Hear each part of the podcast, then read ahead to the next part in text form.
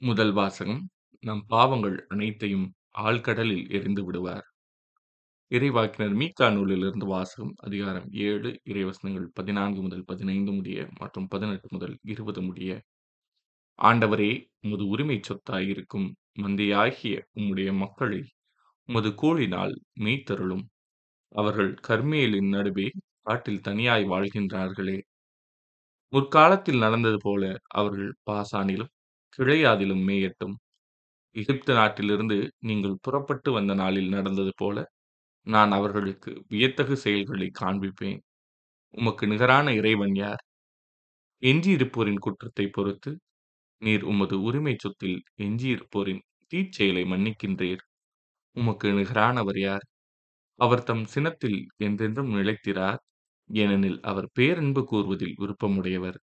அவர் நம் மீது இரக்கம் காட்டுவார் நம் தீச்செயல்களை மிதித்து போடுவார். நம் பாவங்கள் அனைத்தையும் ஆழ்கடலில் எரிந்து விடுவார்.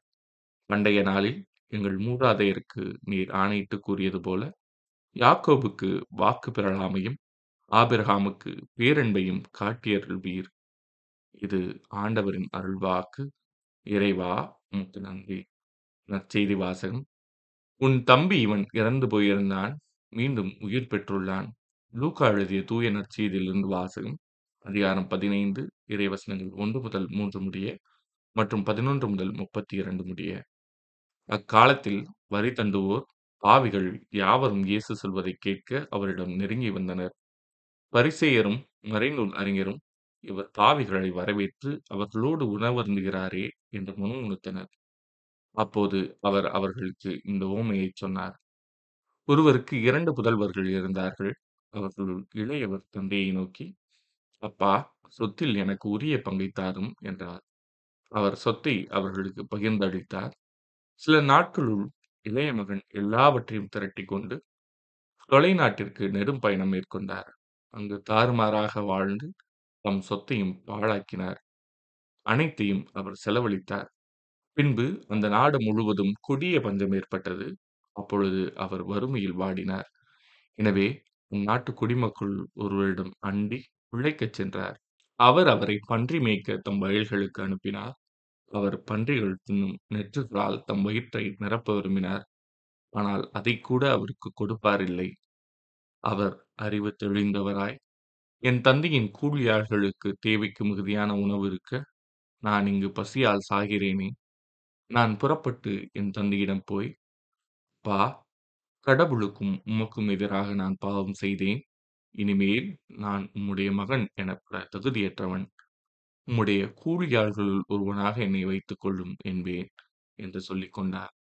உடனே அவர் புறப்பட்டு தம் தந்தையிடம் வந்தார். தொலையில் வந்து கொண்டிருந்த போதே அவர் தந்தை அவரை கண்டு வரிவு கொண்டு ஓடிப்போய் அவரை கட்டித் தழுவி முத்தமிட்டார். மகனோ அவரிடம் அப்பா கடவுளுக்கும் உமக்கும் எதிராக நான் பாவம் செய்தேன். இனிமேல் உம்முடைய மகன் எனப்பட தகுதியற்றவன் என்றார். தந்தை தம் பணியாளரை நோக்கி முதல் தரமான ஆடையை கொண்டு வந்து இவனுக்கு உடுத்துங்கள். இவனுடைய கைக்கு மோதிரமும் காலுக்கு மிதியடியும் அணிவியுங்கள். தொழுத்த கன்றை கொண்டு வந்து அடியுங்கள். நாம் மகிழ்ந்து வருந்து கொண்டாடுவோம். ஏனெனில் என் மகன் இவன் இறந்து போயிருந்தான். மீண்டும் உயிர் பெற்று வந்துள்ளான். காணாமற் போயிருந்தான் மீண்டும் கிடைத்துள்ளான் என்றார். அவர்கள் மகிழ்ந்து விருந்து கொண்டாடத் தொடங்கினார்கள். அப்போது மூத்த மகன் வயலில் இருந்தார். அவர் திரும்பி வீட்டை நெருங்கி வந்து கொண்டிருந்த போது ஆடல் பாடல்களை கேட்டு ஊழியர்கள் ஒருவரை வரவழைத்து இதெல்லாம் என்ன?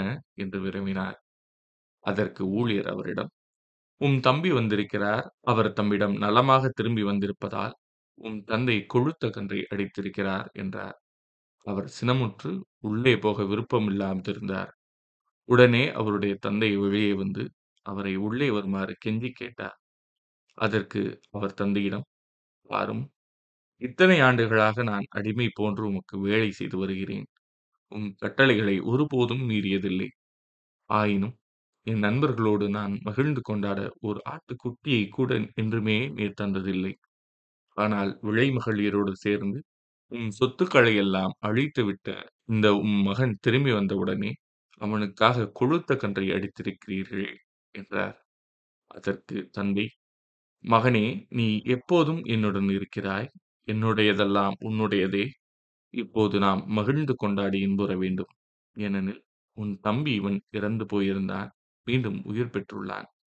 காணாமற் போயிருந்தான், மீண்டும் கிடைத்துள்ளான் என்றார். இது ஆண்டவரின் அருள்வாக்கு. கிறிஸ்துவே உமக்கு புகழ்.